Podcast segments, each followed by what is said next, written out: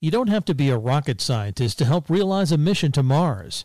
Become an agent of innovation with Invesco QQQ. Learn more at Invesco.com slash QQQ. Invesco Distributors, Inc. This podcast is brought to you by Invesco QQQ. Today's innovations are tomorrow's possibilities. Become an agent of innovation with Invesco QQQ. Learn more at Invesco.com slash QQQ. Invesco Distributors, Inc. Welcome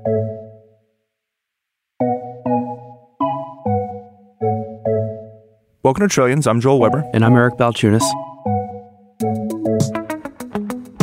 You've been on this book reading uh, binge, Eric, ever since you published your book, and we have an author here today. Who who'd you bring us? Yeah, um, when I publish my book, there's always a couple books like below that says people who bought this like this one, you know that thing, and this one's always there, and it's somebody I know from um, Ritholtz, and it's Nick Maggiulli, and his book is called Just Keep Buying, which is somehow I feel linked to the book I wrote, which was, I mean, there's no way Jack Bogle would disagree with this premise.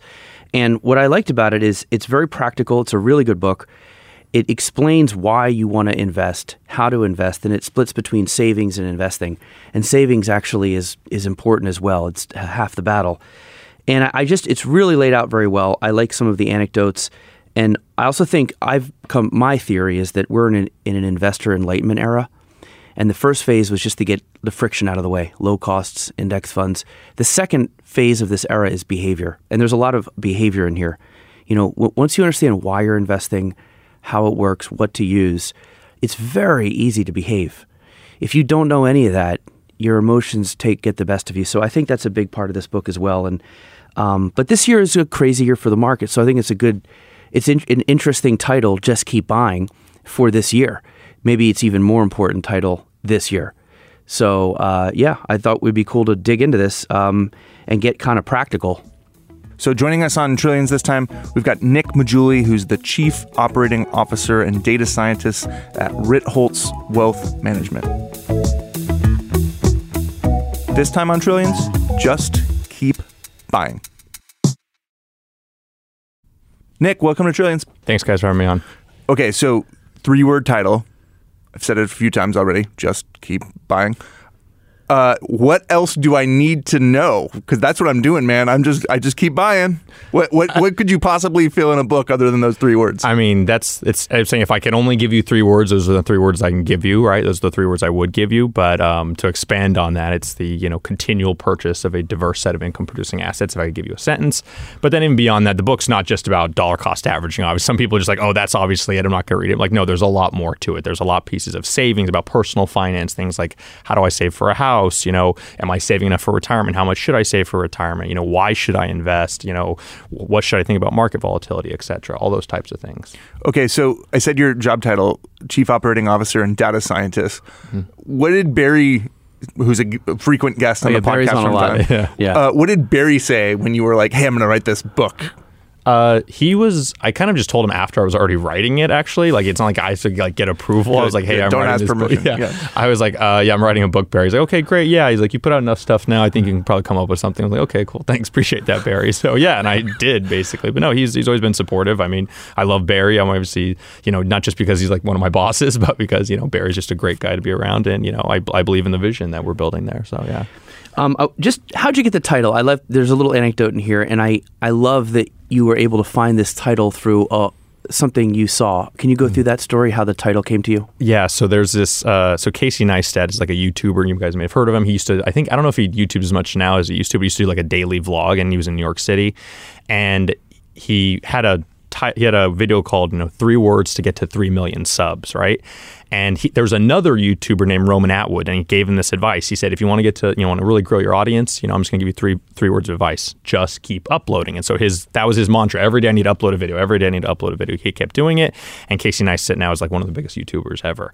Um, and actually, I use that. Um, I remember hearing that right around the same time I was doing some analysis on the U.S. stock market, and I realized like, wait, just keep uploading, just keep buying. It kind of fits. It's a it's a catchier way of saying dollar cost averaging. Because when you say dollar cost averaging, people's eyes glaze over. I think this is a catchier way and actually is a more aggressive investment allocation approach. And really, it, this actually, that intro chapter kind of came from a blog post I wrote literally, you know, uh, five years to the day before the book came out. It was just by chance that that happened. It was orig- the book's supposed to come out earlier, but due to supply chain stuff, we had to push it a couple, uh, two the- months. the yeah, paper- and then the great paper shortage. Yeah, the great paper shortage. Once that was sorted out, though, I realized like, oh my gosh, that's weird. Like literally five years to the day before the book came out, like that was when I wrote the blog post "Just Keep Buying," which is arguably my first post that really kind of like went did well for me as a blogger. Right when I didn't really have an audience and kind of kind of blew up a little bit relative to to my audience at the time. Like I was 12 people. Yeah, yeah. Went from twelve people to like fifty people. I was like, wow, this is guys. We got a I'm banger on, here. I'm on fire. Yeah, we got a Okay, banger here. You've dropped a, wor- a phrase there, dollar cost averaging. Break that down because that's not something that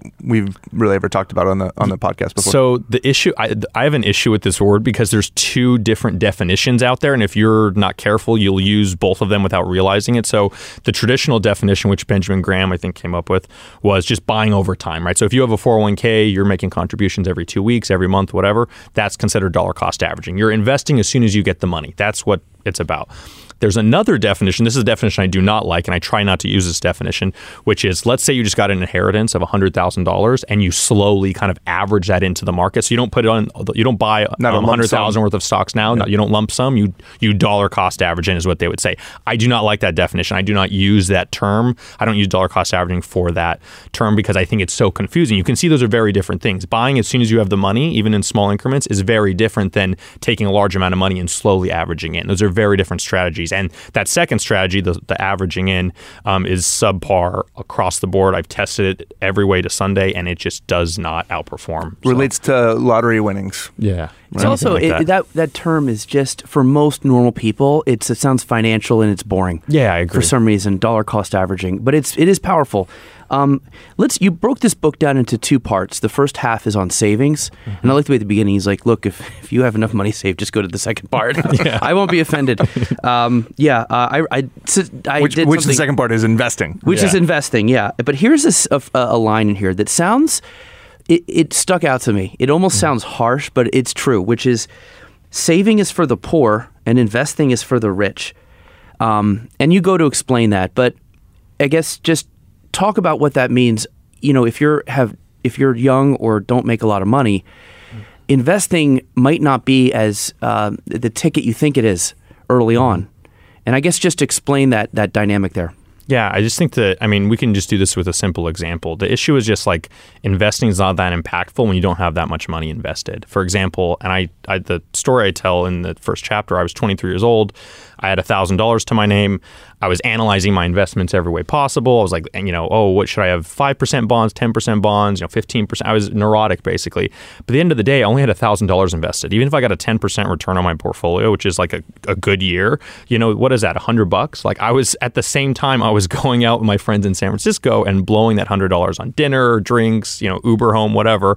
Like it was very easy to blow that hundred dollars. So you can see that my investment returns didn't really matter, but my spending in a given day mattered a lot more, right?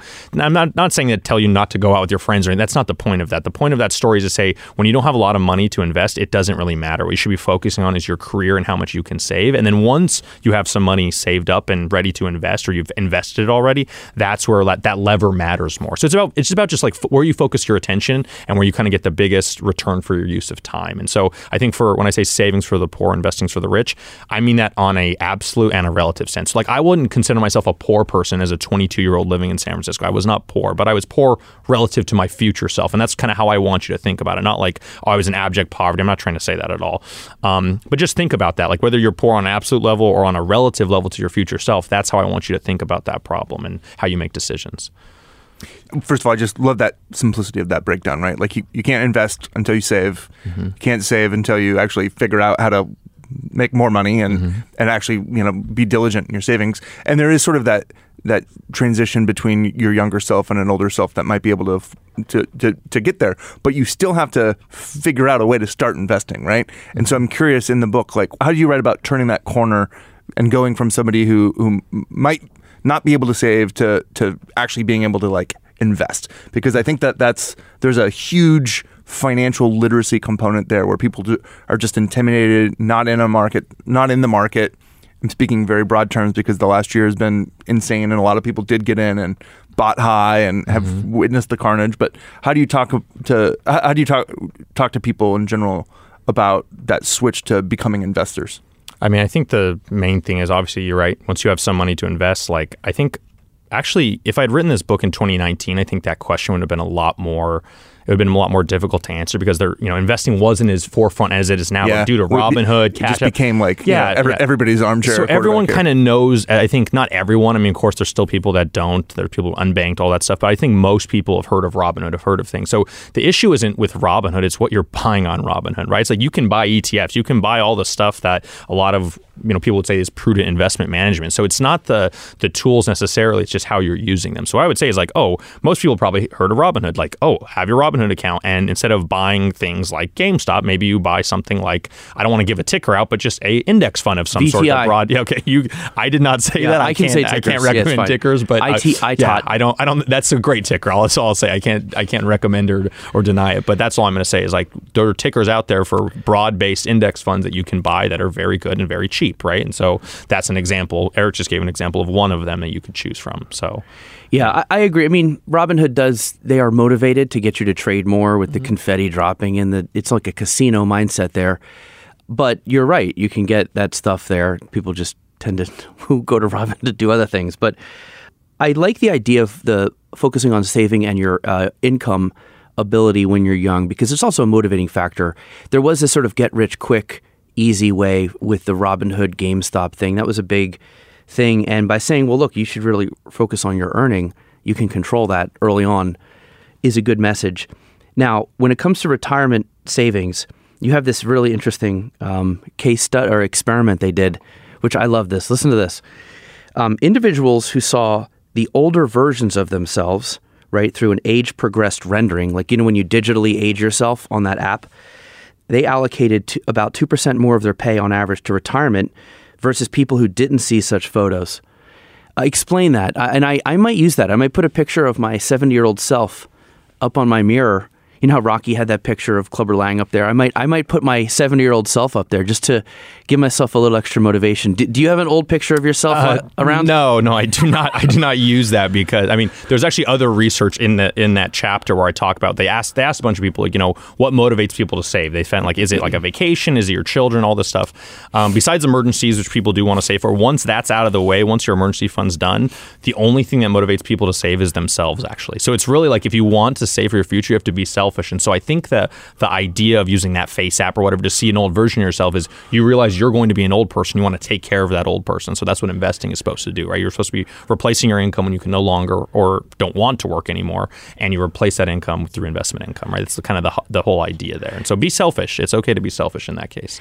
Isn't that so true? Like you know, there was I read a book. I think it might have been um, Think and Grow Rich. Uh, forget it was you put something up where you see it every day.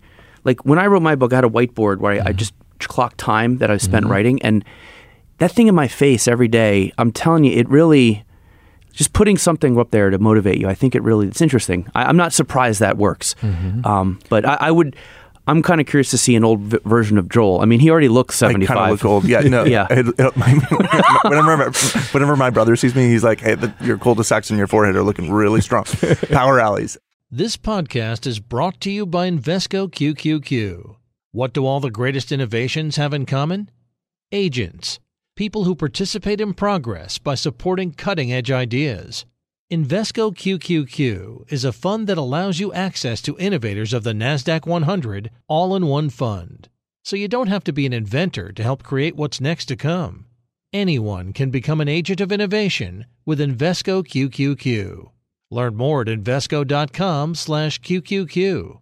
There are risks when investing in ETFs, including possible loss of money. ETF risks are similar to those of stocks. Investments in the tech sector are subject to greater risk and more volatility than more diversified investments. The Nasdaq 100 index comprises the 100 largest non-financial companies on the Nasdaq. You can't invest directly into an index. Before investing, consider the fund's investment objectives, risks, charges, and expenses. Visit Invesco.com for a prospectus containing this information. Read it carefully before investing. Invesco Distributors Inc. The countdown has begun. From May 14th to 16th, a thousand global leaders will gather in Doha for the Qatar Economic Forum powered by Bloomberg. Join heads of state, influential ministers and leading CEOs to make new connections, gain unique insights, and uncover valuable opportunities in one of the world's most rapidly rising regions. Request your invite for this exclusive event at QatarEconomicForum.com.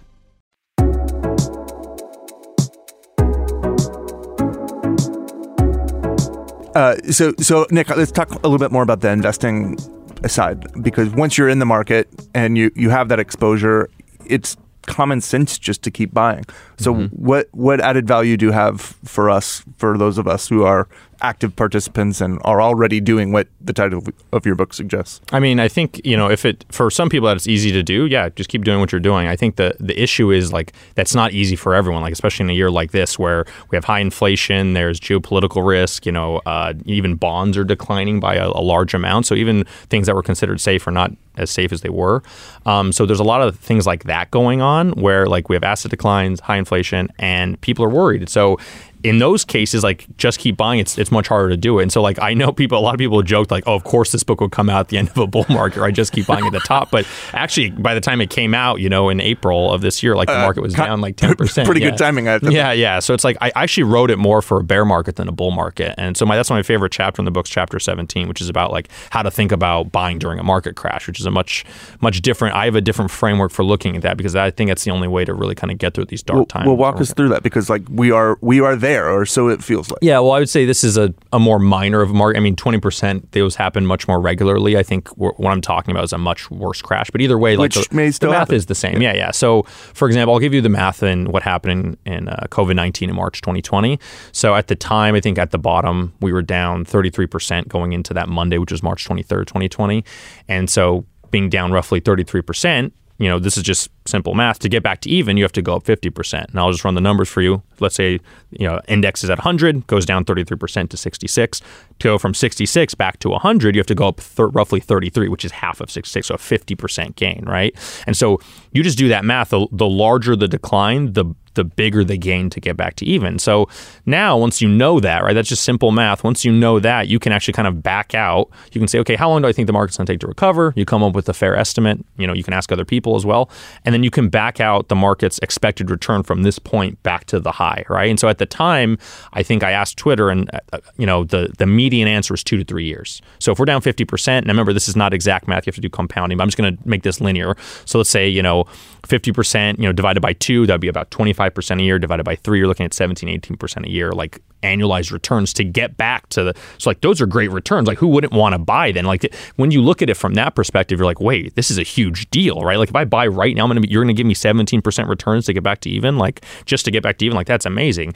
And so of course, there's always the case where it takes longer. But my point is, let's say you're getting those 17, 18 percent annualized returns to get back to even. That's a huge return, and that's why when you reframe it, you're like, wow, like why wouldn't I be buying right now? It's a clearly a, a bargain. And and what actually happened within six months, you're at all time highs, and it was like 106 percent annualized return or something. So absolutely absurd what happened. No one I think expected that. Not even even as optimistic as I was. I thought it was going to take like maybe two years to recover, but that's kind of how I look at it. So right now, if we're down what are 14 percent, and that's not a big enough amount for me to like you know think about oh we can do the math. Okay what is it to get back to even? Maybe 15% let's say it takes two years. You're still looking at like what 7% returns roughly. So like that's like an average year. If you were buy right now you're basically going to expect average returns if it takes two years to get back to a high. So that's not bad right? Consider all else.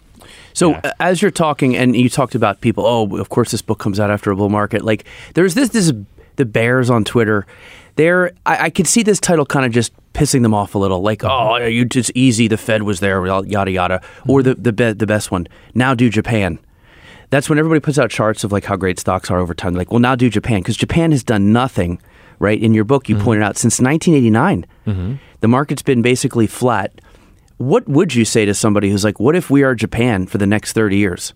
I mean, that's of course it's plausible. No one knows if that's going to happen or not. But I, I, I address this in that chapter, in chapter 17. I address this. I say, let's say you'd put a dollar to the Japanese stock market every day starting in 1980, And yes, there are times when you're underwater, but if you look, because you're dollar cost averaging, you're buying over time, it's very different. You're saying this the market's done nothing for 30 years. That's true if you put in a lump sum right at the peak. But how many people are investing like that? Maybe there's a Japanese businessman that sold his business in 88, said, Oh, I'm not worried. And then someone convinced, okay, you should just put it all in the market. And then he puts 100% of Japanese equities in 89. Right. Okay, think about how crazy it is. Does that, and then is, yeah, that person's underwater. But how many investors put all of their wealth into one asset, one purchase, one time? It's very rare. So I'm saying if you had been owning other asset classes you've been if if you were a Japanese investor you were diversified all those things that would have completely changed the conclusion. So I, I the saying the Japanese market's done no, nothing for 30 years that's using snap you know snapshot judgments and really you're really kind of cherry picking. I agree it's correct but also at the same time it's cherry picked. If you're buying over time the Japanese market has not done nothing for 30 years. That hasn't been great don't get me wrong but it's not zero and I think that's the the takeaway here. And I will say, you know, um, this kind of reminds me. Obviously, I just spent two years in Planet Bogle, and he was not a fan of international investing, or he just said you don't need it because U.S. has enough overseas uh, um, uh, connection that you're going to get some of that anyway. And in addition, a lot uh, American companies seem to be really the drivers across the world, the Apples, the Microsofts, et cetera. So, I guess, do you even need international? And is this just keep buying actually? obviously now do Japan wouldn't or now do Europe isn't going to be as applicable because uh, the companies in America tend to be uh, really massive leaders relative to other companies in the world. I mean, that's that looks true now, but I mean, like, so from 2010 to 2019 or 2020, however you want to look at it, like the U.S. clearly outperformed international, emerging, whatever. But look at the decade before. Look at 2000, 2009. I mean, it's a very different story. Emerging crushed the U.S. So I'm not saying that's going to happen again. We don't know the future, but to only bet on American companies, I don't necessarily agree with that because I think things can mean revert, things can change. And so while the US is on top now, who knows what's going to happen? And I think the best example of this is imagine a Russian investor, you know, at the beginning of 2022, right? They're like, oh, look, I have most of my stuff in Russia. Russia's great, all this. The market drops 80% in a month. Now, I don't think that's going to happen in the United States. We would have much bigger problems in our investment portfolios. But my point is, someone who's not diversified out of their domestic market is probably going to see some sort of pain at some point. And so I'm willing to take a little bit of underperformance now by owning international stocks if that means in periods where the US is struggling, I have a little bit more of, you know, outperformance relative to the US market. So I'm curious, just to bring it back to sort of the here and now. What what do you think changed in how you wrote the book or what you put in the book? If it was a before time before times book, like before the pandemic, versus what actually wrote, what what changed during COVID that um, you brought into the book? Uh, I don't. I actually think the the best thing that helped the book for COVID was that we had the COVID crash. That was something I could just use. Hey, it's in everyone's memory. It's otherwise like to to, talk about 2008. Like mo- like myself, I was you know 18 years old. I was you know uh, entering college at the time. Like I didn't have a job. I didn't have to worry about income. I literally started school in 08. So I remember like starting, you know, going my first week of class right before classes started, and I remember like seeing the market drop and everything. And economics 101 was really popular at the time because of that. But I think like because it was so old, it wasn't in recent memory. But because we had that crash, it really helped the book because I could talk about something that's really recent. Everyone, everyone investing now remembers that, right? Except unless you're like 16 and you kind of just started investing like today, like everyone remembers COVID and kind of the effects it had. So I think that's what helped the book. Other outside of that, I haven't changed much. The only thing, if I could have re you know, rewritten the book or done something differently, I think I would have emphasized inflation a little bit more because you have to realize at the time, remember, all my data is through the end of 2020. Inflation was low and was going lower in 2020. I'm like, I talked about inflation. I do discuss it in the book, but I didn't realize, I had no clue that, okay, by the time this thing comes out, which is going to be, you know, a year and a half later after writing and everything, that the inflation data was going to come Yeah, in the termites. Yeah. The termites were going to be all over the house. Yeah, I didn't. I had no idea that, that was going to happen, and so I had a lot of people like he doesn't even discuss inflation. Like, look at the data I had coming into this. Like, inflation was going lower when I had the data. I'm like finishing this up. Like, inflation was not. You- you creeping read up the too much. comments? So- yeah, so what- no, of course I read the comments. You got to read the comments. yeah. What would you What would you be saying, or how do you respond to that's that that group? that's that's a that's a double edged sword. Yeah, But we can we can get into that. Yeah. but how would you re- how would you respond, and what would you have put in? How would you have expanded your your uh, inflation wisdom? I just would have included more inflation stuff. Like I've done analyses since. I've just been a lot more focused on inflation. It's just because like you know, at the time, like, you know, we haven't had it really, I mean, since the really 70s and 80s, last time we had it. So we haven't had it in such a long time. I could talk about it, but it's like, people are like, why'd you spend so much time talking about something that doesn't really happen anymore? And, and it's not that I, I never expected inflation to happen ever again, but I address it. I just would have put more emphasis on it because people would have cared more. They would have thinking, they they would have thought that, um, you know, I had, you know thought through it more. And so that was the only thing. I just didn't know that was going to happen because people are. I mean, everything's recency bias. So if inflation's crushing everything, and I'm not talking about inflation, they're going to think I'm an idiot. And I'm going to. And I'll admit, like, yeah, I didn't try to write a ton about it. So that was kind of the only thing I think I could have. It's just hard to anticipate the future. I had no idea we are going to see eight percent inflation. I was completely shocked by that. You know. So yeah, I mean, I think everybody was. Um, you know, you have a section here where you talk about in the investing part about income producing assets. Mm-hmm. And this is clearly in the Bogle Buffett mindset. You want to invest in things that produce income, right? Mm-hmm. Makes sense. Money that works for you. Mm-hmm. The crypto crowd, obviously, you don't have cryptos in here. You have stocks, bonds, investment mm-hmm. property, REITs, farmland, and small businesses.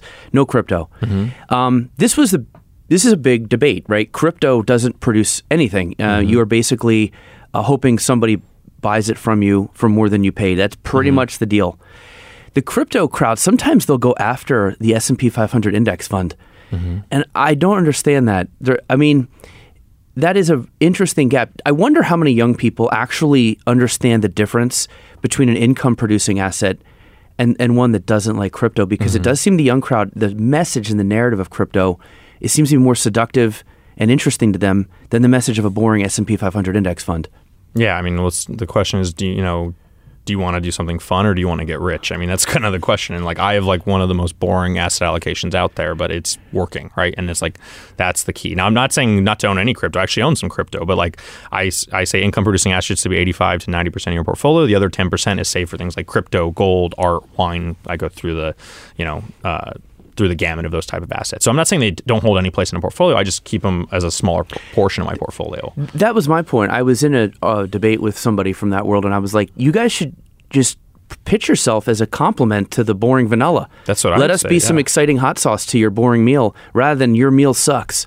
Yeah, yeah, I agree. I, but that's not that's not going to gain you followers to think like, oh, we're we're in bed with the traditional Sounds so rational. yeah, yeah, Yeah. we're in, you know we we're in with the old world. Like, no, you want to sound like you're against that old world. There's new world, old world. It just has a more it's more appeal to do that. But I mean, the rational approach is like, no, there is a place for crypto. Like, I believe that you know people should generally get off zero. I don't think everyone should be at zero on crypto, but at the same time, I don't think you should have anything more than 5%. Even then, that's a lot because how volatile it is. I That's why I have 2%. And I even then, like, you know, some people wouldn't be comfortable with that. So I'd say, like, just put a very, very small percentage and kind of just wait and let's wait and see what happens with this thing. So so just keep buying. Related question: What should you not buy? and th- that's a very personal question. That's like whatever you can't sleep at night with. That's it. Like I can't. There's certain assets I won't buy. Like I don't generally buy gold, but I don't think that I should say that no one should buy gold. I think for certain people, there's definitely cases to be made for gold. I think gold's more of a trade than a long term hold.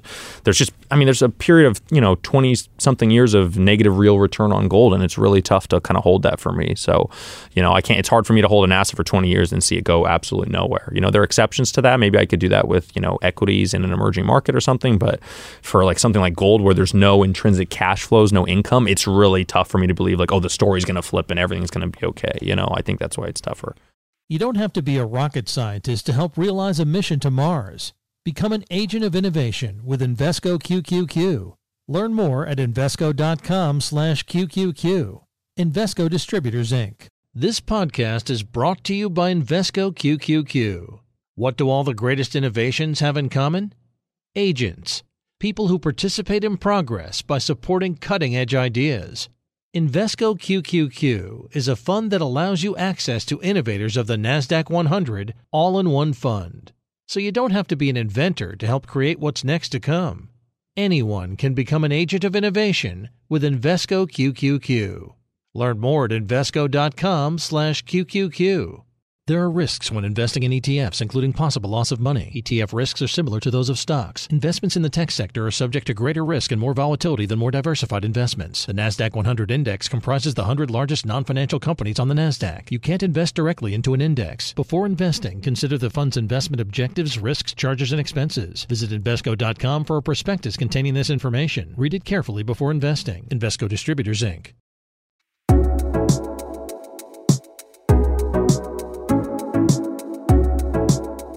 this is an ETF podcast. We've gone a long time and we have not talked about ETF specifically. What are you gonna What are you gonna ask him? Sure. Yeah, I- I'll go there. So yeah, this is definitely sort of. I think a lot of in your book you say I like index funds and ETFs. You basically are flat out. He you know just um, says what he does, and you don't have to do that. You know, you can go active. I'm not. I'm not. I try not to be overly rigid with this, but. Um, in the book I wrote, I write a uh, there was a little section about behavior, and I think the index fund, the the, che- uh, the idea of a cheap index fund or an ETF that tra- traps the, tracks the broad market for three or four basis points, is one of the most underrated um, contributors to good behavior. Because you read this book and you're like, I wonder how this would all play out if there was no such thing as a cheap index fund, and all you had was like a 80 basis point blend manager versus a small cap growth manager. Um, it's a little harder to behave sometimes, especially if that manager starts underperforming. And I think that messed people up in the 80s and 90s a little bit because mm-hmm. their fund all of a sudden was underperforming. They panic and they just keep buying is a lot easier when you know you're locking into that market beta and there's a nice resignation to that. So I guess I'd like to get your thoughts on the impact that just having a near free beta exposure product has done for this concept. I think the main takeaway here is like that, you know, passive vehicles have benefited investors because they're cheap and because it's easy to stick with them. And more importantly it's like the default choice now right? Like if you if you talk to anyone says yeah the default is like you buy a passive index fund like the S&P 500 or something. And so every deviation from that and this this kind of goes back to what we were discussing with the crypto people and why don't why aren't they just okay with like saying hey you know we can be a compliment to you guys. Because no it's an identity argument. And so a lot of active investors it's an identity. I'm not a passive person. I'm I I'm not I don't want to be average even though it puts you at the 80th percentile. We can put that aside for Sure. now but I don't want to be average. I'm going to pick my own stocks and I'm going to set my own destiny. And there's all that kind of piece to it. I think what passive has done is saying, like, here's the default option. And so when the market declines, it's not your fault. You didn't make a bad decision. That's just the market, right? It's outside of your control, right? It's like a hurricane came, financial hurricane. There's nothing you can do.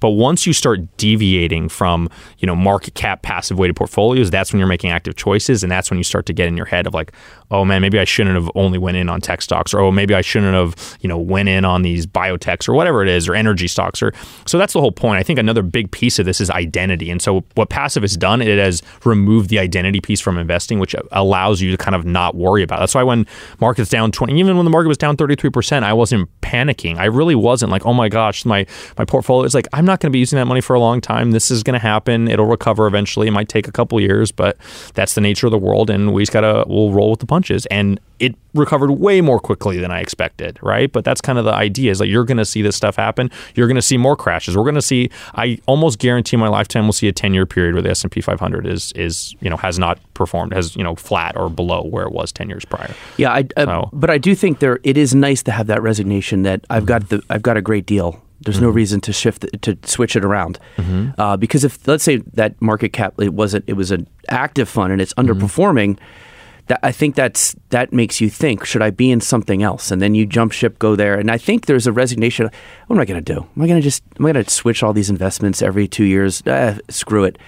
Um, and that is, I think, when we talked with Gina Martin Adams uh, last two weeks ago, that she talked about capitulation. And I'm like, I don't think those investors are ever going to capitulate. The passive people are really strong. They're the strong hands.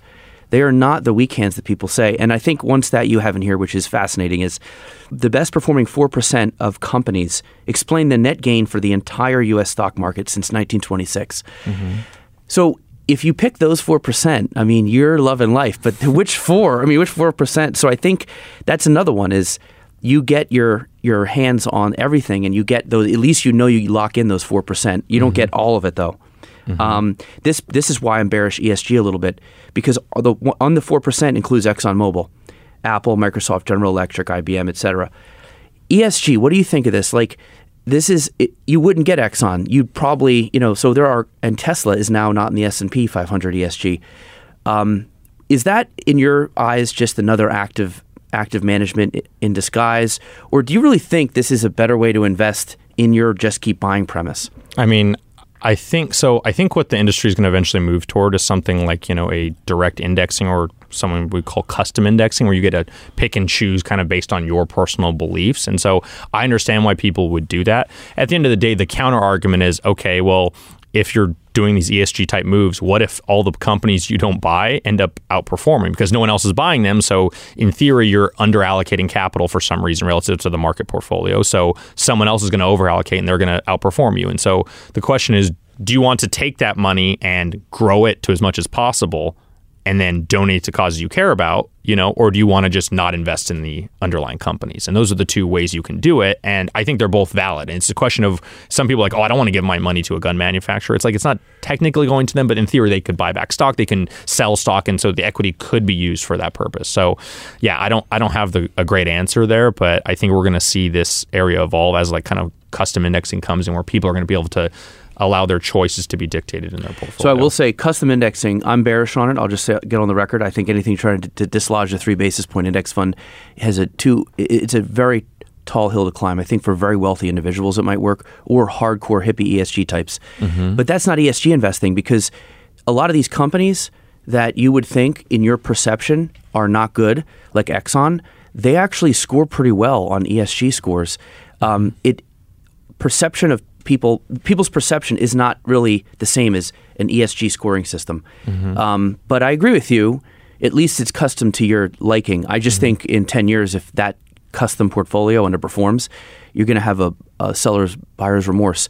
Um, mm-hmm. Plus, I just think dislodging three basis point beta is just people love that stuff, man. I mean, mm-hmm. it's it's like such a good deal. So, but anyway, I debated this with uh, Josh and mm-hmm. Michael Batnick on an episode of. Um, the Compound and Friends. If anyone wants to listen to, we had a nice, mm. long, lengthy debate mm-hmm. on direct indexing. Uh, we got to get uh, a, we have, we have to do an episode on that soon, Joel. Joel, mm-hmm. that's going to be a good one. Add it to the list. Okay, so earlier you said you can't recommend a ticker, but that doesn't mean that we can't ask you for your favorite ETF ticker, um, which is a question that we always ask at the I guess okay. If I have to, my favorite is VOO, the VOO, of course.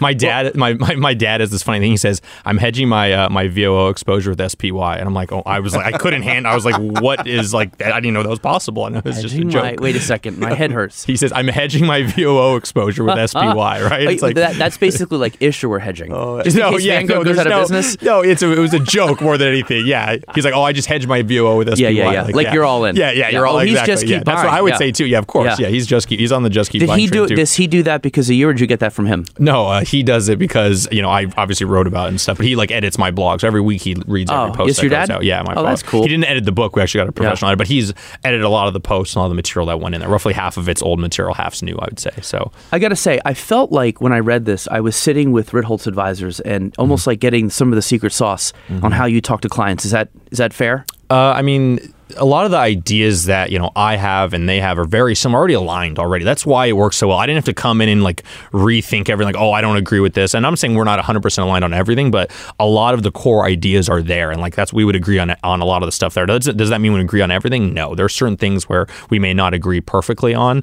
Um, and I and I've I've gone back and forth on some of these things. You know, whether that means stuff like trend following, whether it's how we allocate to crypto, all sorts of stuff like that. Where I can I don't think our firm is doing anything incorrect or bad or anything like that, but where we may not be in 100 percent agreement. That's fine. Like not everyone agrees. Like for example, I have a whole chapter on don't buy individual stocks, right? And I know there are people in my um, at my firm that own individual stocks. Not the it's not the bulk of their money. It's a small percentage, but still, it's like something that I generally don't do. And once again, you know, that's kind of how I think about it. Is like let's think about the overall picture and are we do we agree on the core tenets? And we do. And so that's where if you feel like that, that's because we generally agree on a lot of their. But like if someone tenets. goes to Ritholtz and they're sitting down, you kind of go over like, well, let's save 1st let mm-hmm. Let's look at that. You know, you got to go over that that kind well, it depends where they are, right? If you're if you're right. 80, if you're 75 years old and retired, savings not going to matter. It's oh, you have a huge right. nest egg. Let's figure out how to protect that. So it's once again the, the the ideas here can be applied generally, but yes, I, I kind of agree with what you're saying. So, Nick Maggiulli, thanks for joining us on Trillions. Appreciate it, Joel. Appreciate it, Eric. Thanks. Thanks for listening to Trillions. Until next time, you can find us on the Bloomberg Terminal, Bloomberg.com, Apple Podcasts, Spotify, and wherever else you like to listen. We'd love to hear from you. We're on Twitter. I'm at Joel Weber Show. He's at Eric Balchunas. This episode of Trillions was produced by Magnus Henriksson. Francesca Levy is the head of Bloomberg Podcasts. Bye.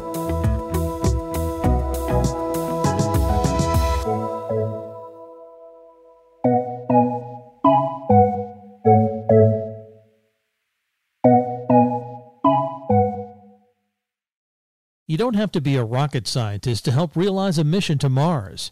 Become an agent of innovation with Invesco QQQ. Learn more at Invesco.com slash QQQ. Invesco Distributors, Inc.